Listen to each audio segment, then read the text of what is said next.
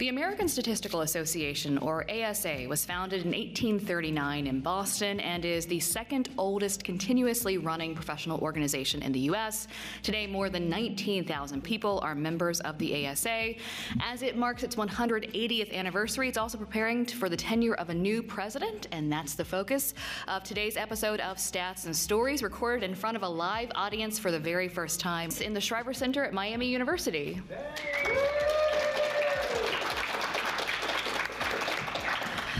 I'm Rosemary Pennington, and we're in Shriver to celebrate the 10th anniversary of Miami University's Department of Statistics.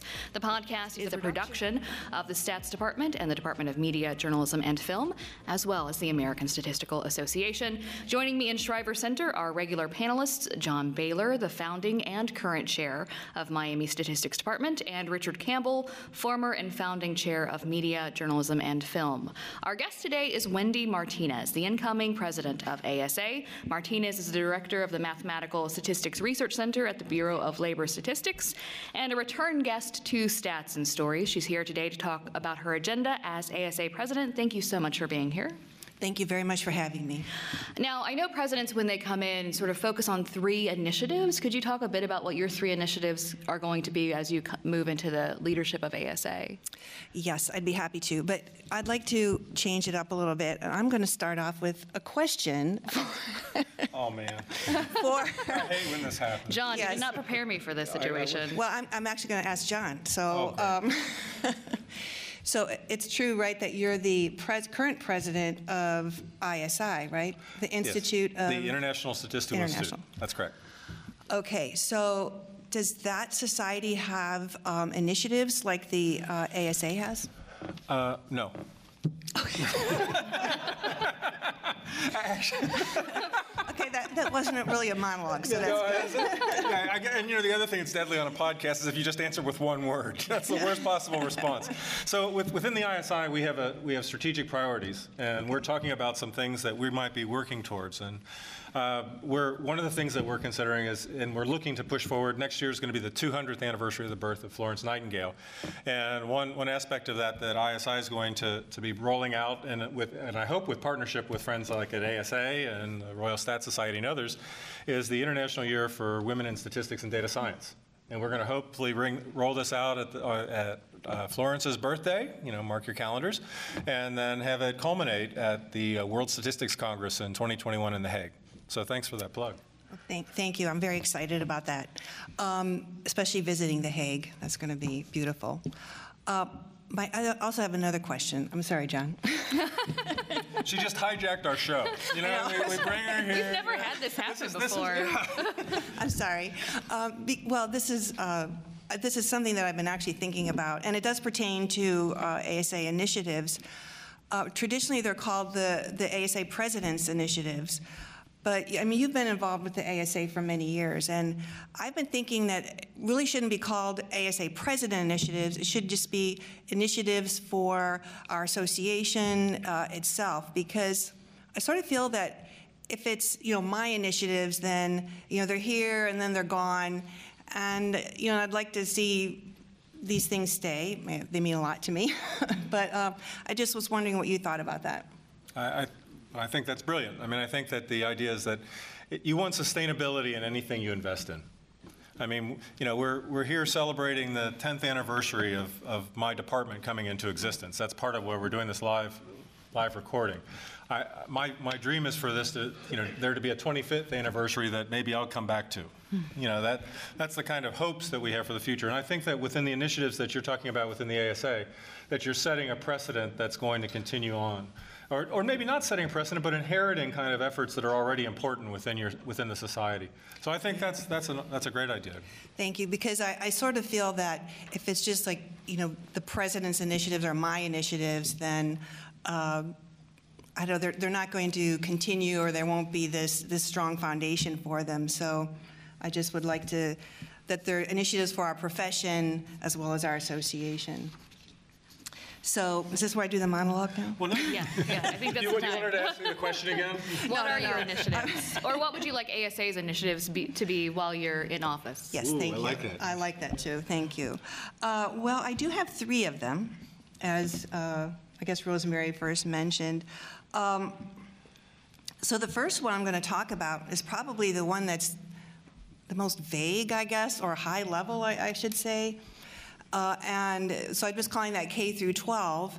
Um, the, so the ASA, I think, has had uh, kind of a long history at supporting uh, efforts for graduate school education, undergraduate school, uh, and even high school. Uh, But I think it's uh, really important that we, you know, feed the pipeline. And so I think uh, what I want to concentrate on are the uh, younger ages. So even, so I'm really focusing on, hoping we will focus on K through six.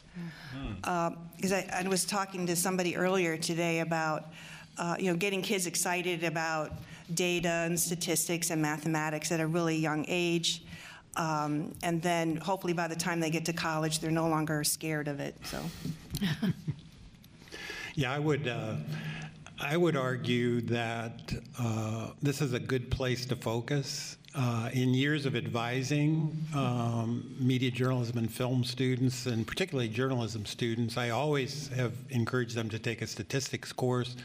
We should be requiring it. We don't yet. Um, But most of our students do take a statistics course, but they are, many of them are, don't want to do that. And uh, partly, one of the things that's discouraging to me is how few of them have had a statistics course in high school. As a former high school English teacher, um, you know, I, I would say maybe 10% of them have had a statistics course. And when that happens, they're, they, they're glad to go into it and take a statistics course in college because it's not something that they're scared of. So I think the initiative should be on, on the younger student and getting students prepared to take a statistics course and go in that direction in, in college. So who do you think's, go- who's leading this for you? Oh, that's a good question. I say that's the, the one that's less defined, less well-defined of, of all of them. So we don't really have uh, one person yet to, um, to lead it. Are you volunteering? No, but I, you know, I, I can tell you, one of the things that we've done at Miami, and I, looking out, and I see my colleague Lynette Hudiburgh here, is she's a, she's been one of, the- very much involved in our careers involving quantitative skills effort, which is an attempt basically to reach out to high school women to try to encourage them to consider any kind of career that would involve quantitative skills, not just not just stat. So I think there there are some good energy, and I've, we've heard about the Florence Nightingale days that have occurred. And so there, there are some initiatives that are trying to do that. I, I'm just I'm interested to see how this might build and interact with that. Yeah, I do have one um, sort of wacky idea, uh, which is to um, create a, a game or an app that uh, would sort of introduce the ideas of, of statistics and you know handling data, uh, and then maybe get kids sort of excited about it and used to it in a less, I guess, threatening way or exciting and fun way.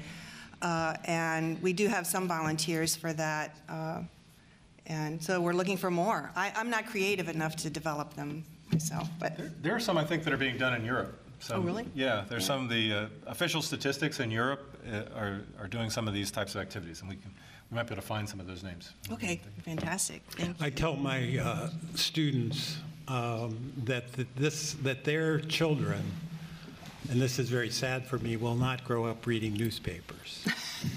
And uh, they will grow up on tablets and smartphones. And so anything that you can do to introduce uh, numbers to, to to kids at an early age. I already see my own five-year-old grandson manipulating his smartphone, and he loves playing any kind of game on it. So Yeah.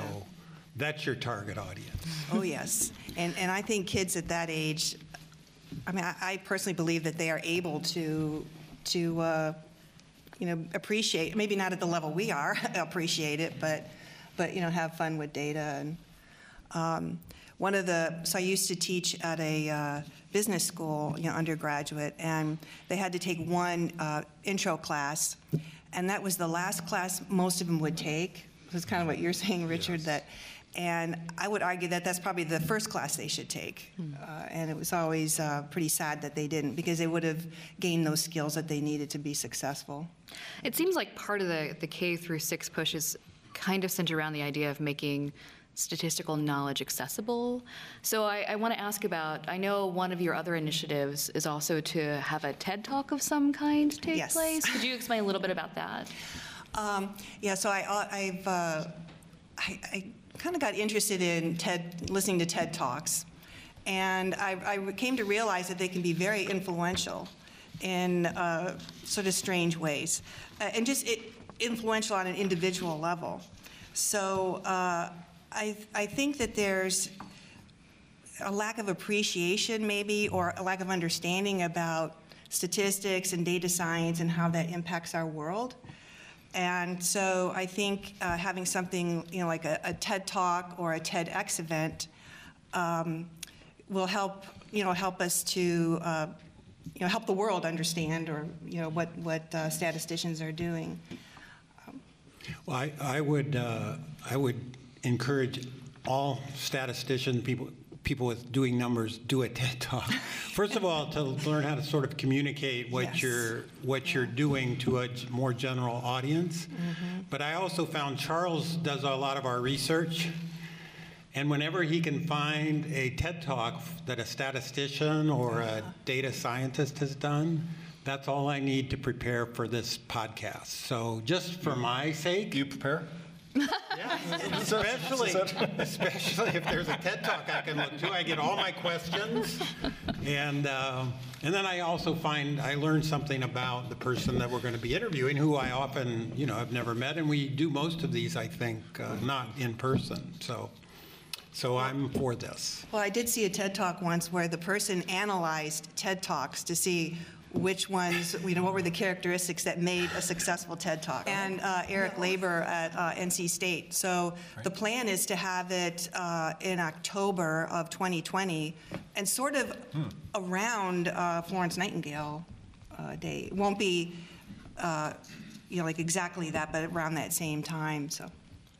You're listening to Stats and Stories, and today we're live at Shriver Center at Miami University, uh, talking with ASA's president-elect, Wendy Martinez. Can we ask a, about your third prong? So we've talked about the K through six efforts that you'd like to see uh, happen, and the TEDx uh, possibility of an event. So again, this idea of making statistical knowledge accessible. Could you talk a bit about what the third initiative is for you? Yes, that one's uh, very near and dear to my heart.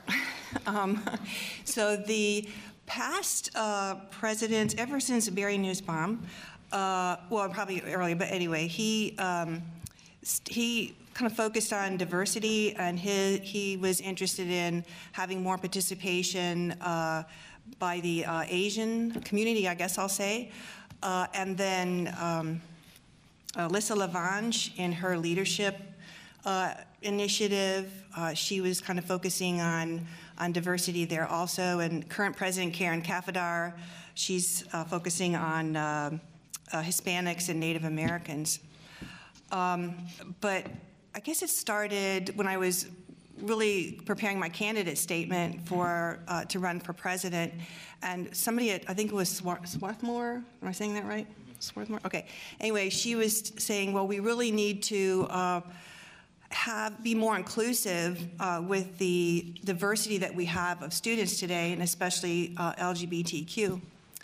And so I thought, oh, that's that's true, you know. And so uh, a year ago, well, 2018, I was at the Women in Statistics and Data Science conference, another ASA conference, and uh, Suzanne Thornton had a, a, ses- a panel session on. Um, you know, LGBTQ statisticians and how you know how it is to uh, you know be one and what are the, some of the issues that have to be dealt with. So I was asked to moderate the or be chair of the panel, I guess, and so that was a that was an eye opener for me. Um, I, I really learned learned a lot there. So. Uh, I'm sorry for this monologue. No, this is, oh, this is great. but the uh, so anyway, so the that sort of just started things um, started things going, and we we kept the conversation going after that panel, and it and uh, we had a article in Significance magazine in June of 2019, uh, and so this is my one of my initiatives or of one of the ASA initiatives, which is to be uh, inclusive, and I. I've, I really want to call it in, uh, it's inclusion rather than diversity because um, I think it's important that you know, we make everybody feel welcome and, uh, you know, that we're there in a way that they need us to be. You talked, uh, I think, in your notes to us about some of the things that you were going to talk about, making uh, statistics courses, the approach to them more comfortable and less intimidating, which I think a lot of students mm-hmm. have that fear before they even walk into the classroom. And maybe this is something the audience has ideas about later on, but can you, can you give a couple of examples just off the top of your head of how you would do that? Well, I'll have to steal one from Jack Miller, another Miami University graduate. Uh, they are on the uh, one of the so this this initiative is actually going very well already, and we do have a working group uh, that's tackling some of these issues.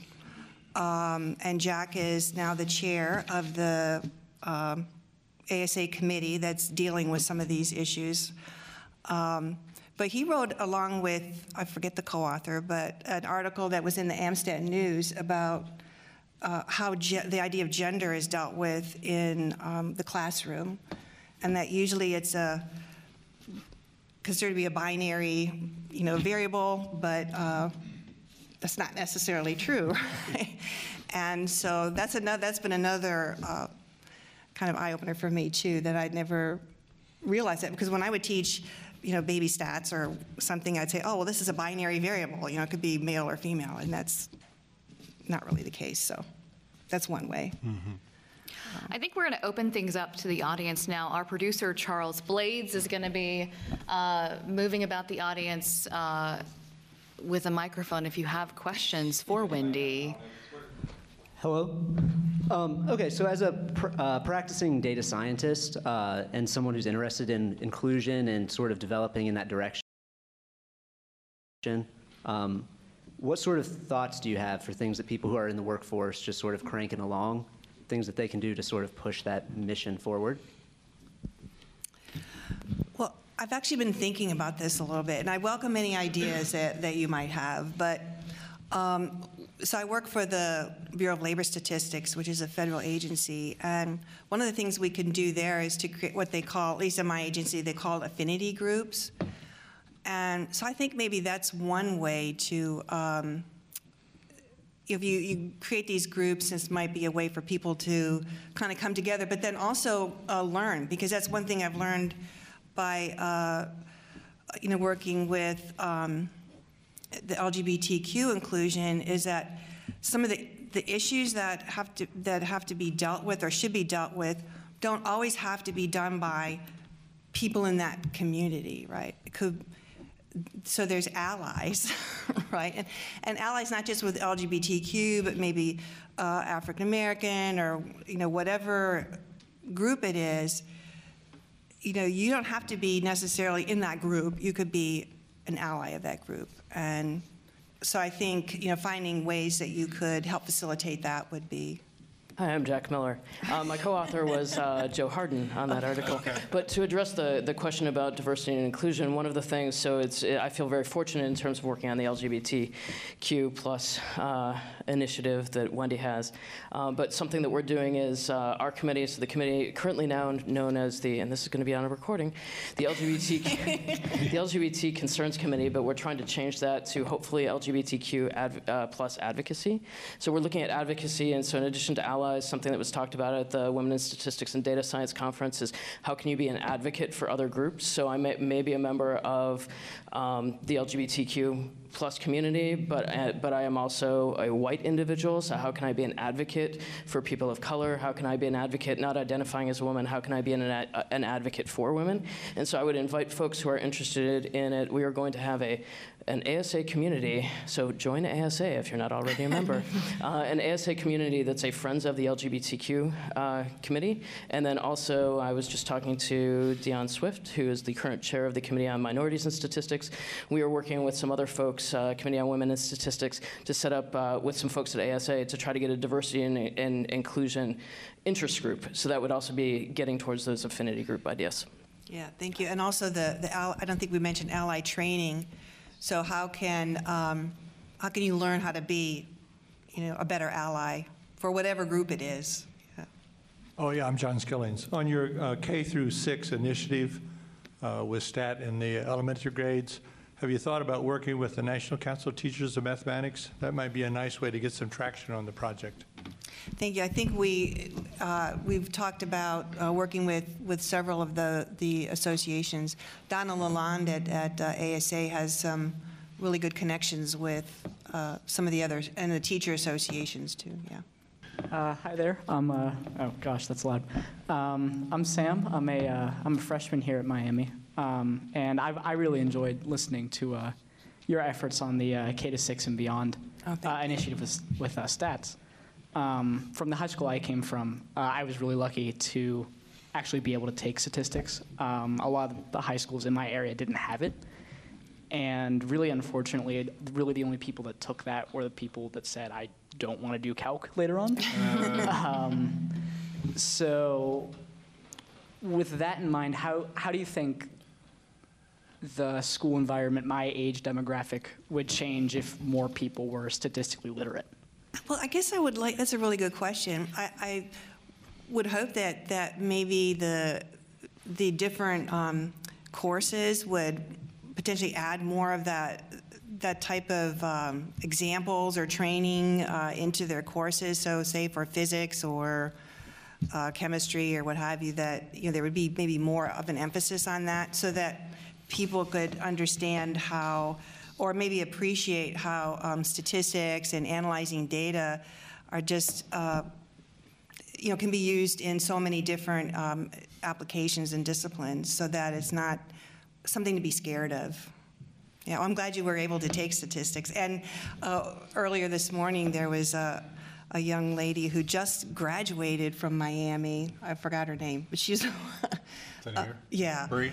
Bree, yeah, and she, she had taken, I guess, statistics at her high school, and she came here knowing that that's what she wanted to major in, which I thought, wow, that's really uh, amazing, because it used to be, I guess, in my day, whatever that was. It was mine, too. Yeah, that there uh, really wasn't this kind of traditional statistics degree or, or something, but now, you know, there, there's, and, for, and uh, that, for example, that a lot of the folks that I would say are statisticians, you know, got degrees in astronomy or physics or engineering or something, but not in statistics. So I, I, I think it's fantastic that, um, you know, that there's classes like that at, at a younger age, so So one, one question about the K through six, sort of follow up, when when I think you're reaching via the apps or sort of the other tools that you might build, but it also seems like it's really critically important to, to have maybe this pre-service connection to, to schools of education and teacher training, and possibly some in-service activities. And I, I know we've, we have been challenged at times to try to build some in-service activities and to get the kind of interest, the kind of traction that me, we might like. So, so are you thinking at all about how do you get some of the teachers and, and train, you know, early on in their preparation of the element, you know, the K to six teachers involved? I think so. One of the things I I feel a little bit sensitive about is that, so I'm not a teacher, well, I'm not a high school teacher, and I don't teach at the university anymore, but, uh, so sometimes if, if I'm kind of on the outside looking in and saying, oh, you know, you should be doing all these things, and then really what I'm just doing is imposing an extra burden on, Yeah. on the teachers. So I- want to be sensitive to what, you know, what they really need and what would, would benefit them. Um, But you mentioned something about service. I don't know if this is exactly what you meant, but, so the theme for the, um, the joint statistical meetings, we always have a theme for the conference. And in the, uh, the JSM for the, in 2020, it's uh, everybody counts data for the public good. Do I have that right? Okay. Which was in part inspired by uh, the LGBTQ community, that, you know, everybody's important, and the idea of inclusion. But anyway, so uh, Donna uh, was a, at ASA was met with the trip. Well, I think there was several associations, but in particular, uh, she was talking with the AAAS, uh, and so maybe making um, some you know coordinated efforts to uh, have not the teachers necessarily, but um, young people uh, have experience with um, you know, analyzing data, performing some service, and doing uh, using data for good. Uh, and so hopefully that's going to be another aspect The, uh, John, John and I got together on this podcast because we originally were on a committee to start a quantitative literacy requirement here in Miami, which we instituted. And, uh, and I know that there are some states, I think Minnesota might be one, that have a media literacy requirement in their curriculums. I don't know how many state, statewide initiatives there are to have a quantitative literacy um, requirement, but I would, I think this is another thing that might be looked at, uh, state by state even, where you could, uh, you could offer these kinds of, uh, uh, of of requirements, actually, in a, a K through six. You could start that early, and you could do it in high school as well. Quick note, um, I'm very excited about this K through six. I also think it's probably good to look at the state requirements. Yeah. Both of my sons um, in elementary were learning histograms.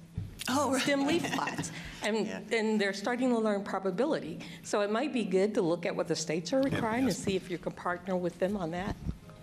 Excellent. I'm going to have to listen to the podcast so I get all these good ideas. Well, Wendy, thank you so much for being here today. Thank you. You're welcome. Thank you very much for having me.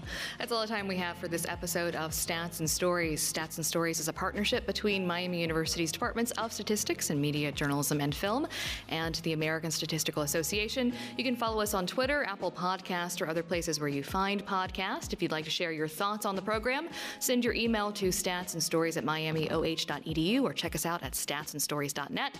And be sure to listen for future editions of Stats and Stories, where we discuss the statistics behind the stories and the stories behind the statistics.